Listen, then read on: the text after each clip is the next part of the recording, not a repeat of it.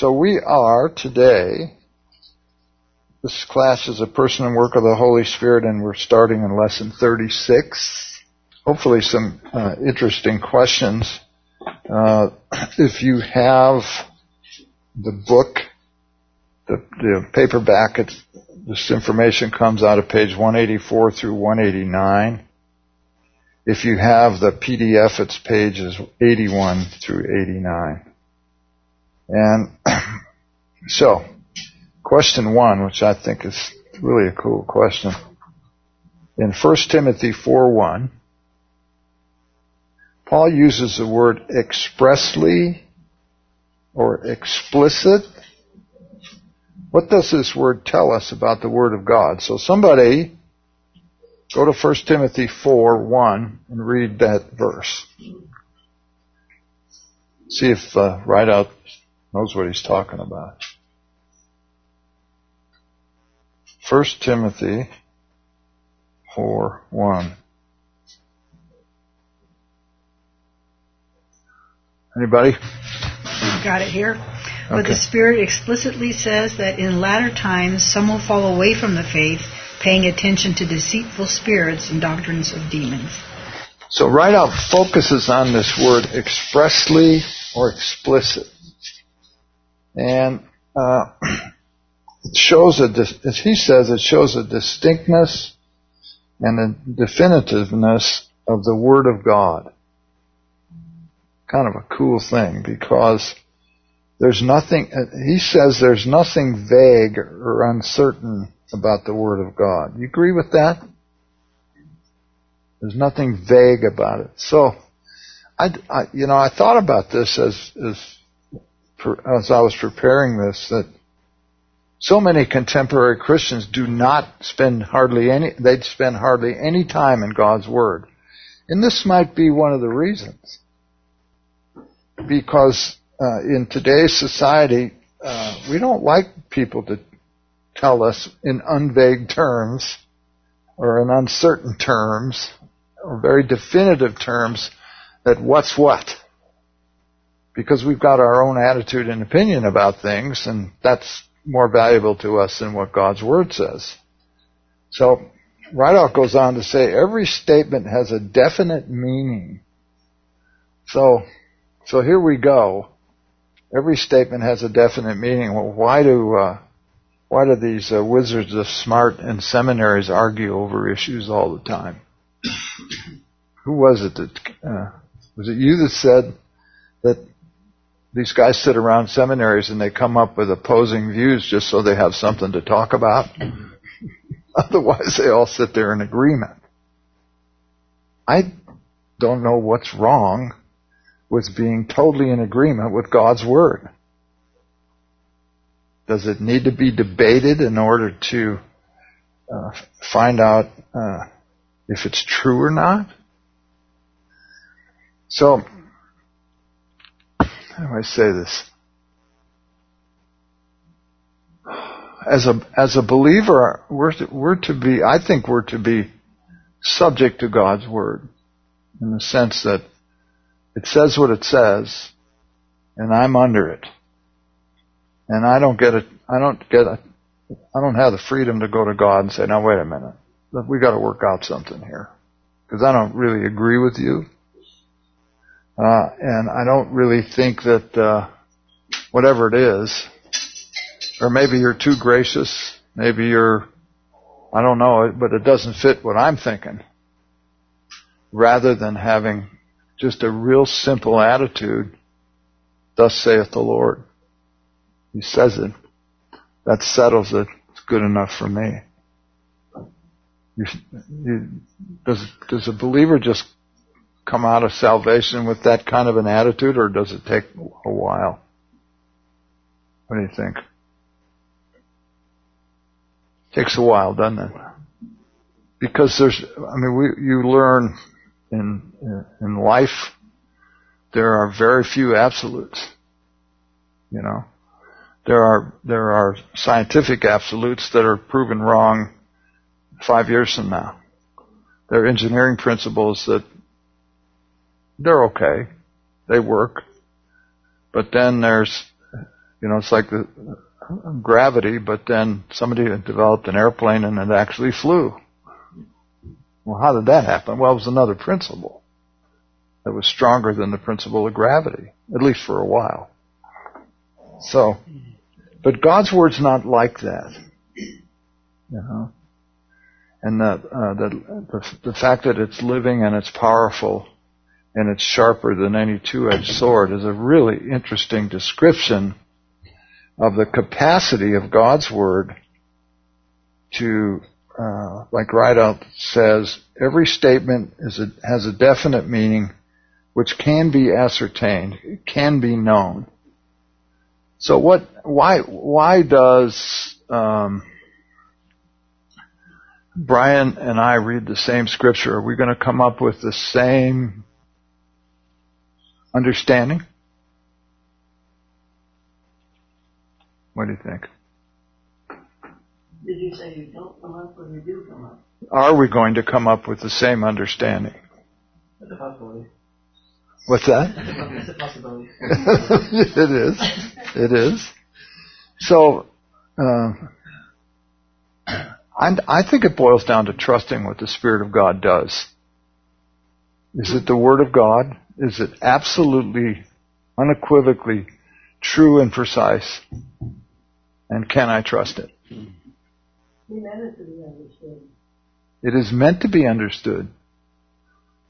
Oh, was it Tuesday that we were? Yeah, it was on Tuesday. We were. We're in Revelation two or three, somewhere in there, and we were listening to. Uh, I wish I could remember the exact statement that God wrote the the Bible so that we would know, that we'd have knowledge that we would be aware, that we would understand what God, who He is and what He's doing. He didn't write it to confuse us. He wrote it because He wanted us to know.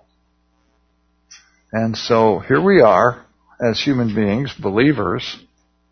He wants us to know. On the, and the, the highest level of that is He wants us to know Him. That's what He's done. And all of His Word points to that. Yet, I'm just kind of an open-ended question. How many people do you know that are believers that aren't sure about God's word or have uh, have doubts about it or have a totally different view than maybe you have? Is it open for that kind of discussion? Yeah, I was going to say I, I see a, a, a lot of um, mindset in the church that kind of thinks the scripture is very vague and uncertain, right? It's completely contrary to that point. And I think it's just, you know, it comes from this, you know, he, he talks here about higher criticism and that, that launched the church into this whole era of, well, totally subjective, you know, what does it mean to you?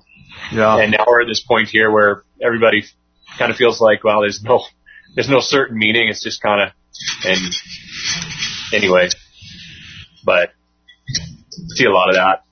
Yeah, it, you really do, and and especially in contemporary society. I think it's been true in the 40 plus years that I've been a believer. You, you remember going to when we were before we were married and we were hanging around with Christian singles.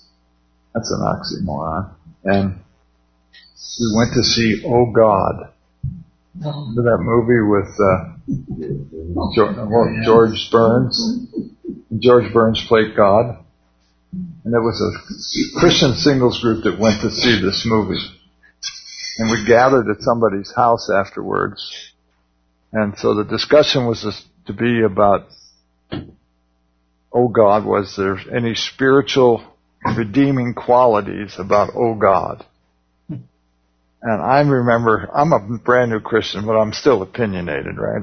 And so, What? yeah, I know, Courtney, you'd grab onto that. I'm shocked. But some guy was going on and on about the redeeming qualities of George Burns playing Oh God, and who was the guy that was the, the, the young man that was being talked to by God, at the country singer John Denver. And so finally I said to this guy, I said, I can't see, I'm not a, I haven't been a Christian very long, but I don't see any, any redeeming qualities about this movie at all. First of all, God isn't a, a 65 year old Jewish comedian. You know? And he said to me, well, you have your doctrine and I have mine. And boy, that, you know, I can, re- I still remember that to this day because it, it put that question in my mind. Is that really true? You have your doctrine and your viewpoint and your opinion and I have mine and we're both entitled to our opinions? I quickly came to the conclusion that no, we're not. The Word of God says, says one thing only, and I'm not entitled to take my opinion and, and broadcast it to anybody until I'm absolutely sure what I'm talking about. you know, just a couple things when I think about these things. Uh, a couple of scriptures. I can't find one that I'm looking for, but Second Timothy two sixteen. But avoid worldly and empty chatter, for it will lead to further ungodliness, and their talk will spread like gangrene. Mm-hmm. And there's there's another one that's uh, what's this uh, Titus Titus three nine. Uh, but avoid foolish controversies and genealogies and strife and disputes about the law, for they are un, they are unprofitable and worthless. Reject the fact, factious man after a first and second warning, knowing that such a man is perverted and is sinning, being self-condemned. Yeah. You know, we get into all this other stuff. It, it like spreads like gangrene. It does. Know, and, you know, just keeping it, you know, in the word and, you know, rightly divining the word is the key. Yeah. Saying in the word, not in worldly stuff or Yeah. what this opinion or this commentator says or anything. Ultimately, it comes Mhm. down to just dividing the word properly. Yeah, I think you're right about that. And I also think that one of the big contributors to that is is uh, uh, exegetical Bible studies. That we get together, we study God's word, and we ferret out the meaning in dependence on the Holy Spirit. And you know, you may have a greater understanding of verse than I do, but I'm not way over here and you're way over there you know, we're tracking the same, the same road. I may be behind you, but we're going down the same road. And so I, think Ridout does a great job. He says you cannot trust the Word of God too implicitly. He says you need not fear that it will prove inaccurate in some minor detail. And that's where it all comes from. You know, we we had a discussion. Oh, was it last night? Um, about uh, you know, towards the end of the age, the detractors from the uh, scriptures and those who would fool us is, are going to say to us, and it says so in Second Peter. They're going to come to us and say, you know, your God said that he was going to leave and that he was going to come back. Well, where is he? 2,000 years, he's not here. And not only that, he said he was going to come back quickly. Well, that isn't what he said. He said, when I come back, it's going to be quick. And so that will be the argument to persuade people to turn away from Christ. Where is he? In other words, he lied to you. He isn't here. He didn't come back. And he isn't gonna. Makes it difficult. But how long was it before it became the first time? That's right. That's right. Probably 5,000 years, you know. So, uh, in the, the fact that the Word of God is accurate in the most minute details, and all of the arche- archaeological things that are being discovered are confirming God's Word now rather than detracting from it. Yeah, we actually we actually heard uh, uh, Josh McDowell. He came to Littleton about a month ago Uh huh. and just reaffirmed. He, he was 83 years old, which is amazing. He was still sharp as can be, and but he was just saying he can't keep up with all the manuscripts that are proving everything, Mhm. and it, not one of them has been contrary to what the scripture is. Yeah. And he said they just found a whole new, a whole new thing within a church somewhere, you know, in the Middle East that they broke down the walls and here are all these new scrolls that were all agreeing. And he goes through very detailed. I mean, his whole thing is evidence of man's verdict. Just how accurate God's word is from, you know, a thousand, two thousand years ago. Yeah. It's it has been maintained, you know, to the letter, Yeah. and you know, just and it not just by yeah, it kind of is. All the manuscripts verify that, and they haven't had anyone that con- is contrary to it. Yeah. So staggering amount that says the accuracy of our the word. Yeah, it's it's really uh, interesting what God does when He lets out His secrets, and you, you come, you know, someone comes across a manuscript and they get all excited that it's probably going to refute, and and actually validates what we already knew. You know, our last sentence that uh, on this question that uh, Ridout wrote, which I thought was cool. As a matter of fact, these minute details are gems of exceptional beauty. I love how he said that. And that's really true. We get, you know, I'm sure those of you who are in Bible studies, sometimes you spend the whole night on one gem. And it's just really, really cool. I remember uh, the guy that led me to Christ, he had an interesting, he was a guy that was full of metaphors you could he could give you demonstrations just he said the word of god and the lord jesus is like a multifaceted really expensive diamond on your finger and you're in the sunlight and you can move it and you see a facet and you move it and you see another one and you move it see another one it's still the same diamond same light coming through it but you see different things all the time but it's all the same diamond thought, oh, that's pretty cool. All right. Question two. Does the word, does scripture contain the word of God plus other matters also?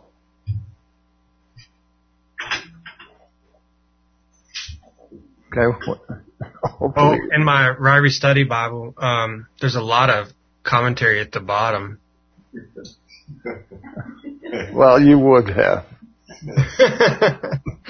This, the, yeah, that, that is that, that's actually an interesting study to to go through with the kids, especially um, and for anyone that hasn't been exposed to the scripture itself. It's like you open up the Bible and you got to figure out what's the Bible and what's not the Bible. That's actually a thing. But when it comes to the actual Word of God, the answer is, uh, you know, but it's a, it's a Scofield Reference Bible is the same Yeah. way. same way. Yeah. Are Scofield's notes inspired? No, probably not. Well, and where that gets where that gets uh, dangerous, I guess, is when you get into the the, the Catholic Bible um, and you get the Pope's notes, and those are yeah, those are at the same level of inspiration, right? Um, and so, depending upon where you're coming from with regards to opening up that book, that unique book, um, it you, you can you can you can be deceived a little bit about what that is. Um, but I know that's not what you're after in this question. Just to No. We used to have to get kids to memorize the books of the Bible when I worked at Bible camp. We Uh-huh. found that the Catholic kids were more than willing to give up the Catholic Bible really quickly. There's a lot less books to memorize. But, you know, I was going to say though that, um, you know, God doesn't waste ink. That was just kind of my note on this. He didn't, you know, everything, everything he put in there is, is his word. He didn't waste any ink on it. You know when I when I was uh, first I was saved a year or two and coming from a Catholic family, my mother sent me a Catholic Bible which is called the Jerusalem Bible. So I thought, well, it's probably worth taking a look at. Uh, and it was interesting that every time, especially in in uh, Paul's epistles, every time it got confusing, or um, not confusing, but every time, like you know, you get to Romans six and it starts talking about identification, and you're thinking. The Catholic reference at the bottom would say, "This is a mystery; we can't understand it." And that, that footnote was repeated hundreds of times, you know, which really said to me, go talk to the priest. Well, I haven't met a very, any of these guys very bright scripturally. You know, they're, they're Catholic bright. They're not biblically bright. And so, uh, I thought, wow, you know, how, how can you publish God's Word and then every time you run into a, something that you don't understand, you footnote it and tell, tell the reader, this is too spiritual for you to understand. You know? Jeez. Okay. Um, I'm going to read this paragraph uh, that out gives an example here. He says, if you allow me a homily illustration, it is not as if a person in the country desiring to send in some produce into the city had put it into a wagon passing by, already containing a considerable quantity of other things. In such a case, at the journey's end, the contents would have to be distinguished and separated to their respective owners. But thank God, you do not have to sift out God's truth from something that is not that. You do not have, as a certain popular but unsound writer has put it, I wonder who he's referring to, to separate the chaff from the wheat. It's all wheat. Nothing needs to be eliminated. The words are those taught by the Holy Spirit, and there's the key. Without the Holy Spirit, we know nothing of God's Word. Nothing. So, all of the uh, spiritual intelligence that every one of us have is we're th- thankful to the Holy Spirit solely. You cannot grasp spiritual things with a natural mind. He's got to show them to you. Otherwise, you don't see them. You do not see them because you don't have the capacity. I mean, the, natural mind is infected with a sin nature, and how do you know? If he doesn't show you and persuade you, you don't know. You may be opinionated about something, but the other issue is, is that, is it the truth or not? So, I like how he says um, the Holy Spirit compares spiritual things with spiritual. That's right. Um, he refers to 1 Corinthians 2.12 there, but um, that's not a capacity that we have outside of the Holy Spirit. You know, you we we can't comprehend spiritual things without the Holy Spirit, and that's that's what we're talking about here. Is that every you know I I, I saw a, a news article um, or it was a video actually on Fox this past week. Um, where they were this kid was was reading his Bible out loud at a protest, and a bunch of the you, you know the story how this goes, but the it, the end of it was they took the Bible from him, they tore oh, the pages out, and started eating it. They started eating the pages and ripping them and shredding them, and megaphones in his ear, and you know to them um, the Bible is. Uh, it's well, it's the offensive. opposite. It's offensive, right? You have uh, the the father of lies, who is his his his language is to lie and to deceive, and this was just a picture of that to me. Yes. Um, and then you have quiet, um, Holy Spirit led process of reading that scripture and comparing spiritual things with spiritual, and right. what a massive contrast pages on or, or, or, words on a page have to people, right? Yeah. How offensive it, it could throw you into a complete hateful tantrum, um, or it can guide you and direct you to your Savior. And it, it's just the the the parallel there was just explains the the nature of this world, right? And without the Holy Spirit, yeah, it's just an offensive book. Yeah. Well, sure it is, because it it it challenges sin. You know. Yeah. And uh, any you know, what's not a faith is sin. Anything that's short of the glory of God is sin, so here it comes. And it's, it's, um, I, I agree. I, I read that same article and I watched that same video and I thought, boy, the vehemency Yeah. of the protesters was absolutely amazing. This, this kid is reading God's word with a megaphone. What was it? University of California or Stanford or somewhere. Or Minnesota. And there was a guy standing next to him with a drum beating as hard as he could on it to drown him out. And people were screaming and yelling and he kept going. And finally they, somebody ripped the Bible out of his hands and then they ripped up the words and ripped up the page and one of the protesters started eating the pages.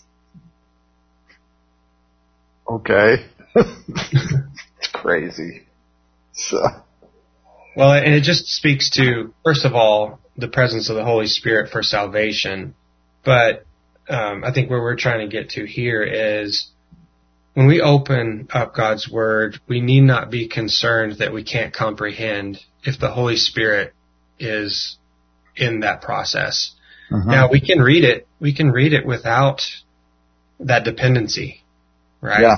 Absolutely do that, and that's something that we have to be uh, careful for. But um, I'm w- without the Holy Spirit, the person of the Holy Spirit, we do not. We're not able to comprehend those spiritual No. things, and th- those are the things that we need the most. Like, I mean, that's the information for life that you need the most, and um, what a what a blessing it is to have that because I would sure be trying to put together structures in my head that were surely going to fail constantly if it were left to me. Um, but anyway, You know, I, I think this goes back the what First Corinthians two fourteen. But a natural man does not accept the things of the Spirit of God, for they are foolishness to him, and he cannot understand them because they are spiritually appraised. perfect. They they can't. The natural man. So they'll scream and eat the, eat the pages and do everything they can because they don't understand it at all, and No. they can't. No, that's right. Uh, out, uh, makes a point. So far, we've been considering the divine authorship of the Bible. God who's the author, right? We've seen that God has spoken, and I think it's important for us to understand that. Why do we have a Bible? Because God wants to uh, show us some things. He wants us to know things about Him and about what He's doing. And when we say that that the, the the Bible is inspired, uh, and the Holy Spirit is the one who is the one who reveals to us what it says. And so, Ridout says this was not merely to secure accuracy of detached parts, but for the purpose of unfolding a divine plan. Do we know the plan? Sure we do.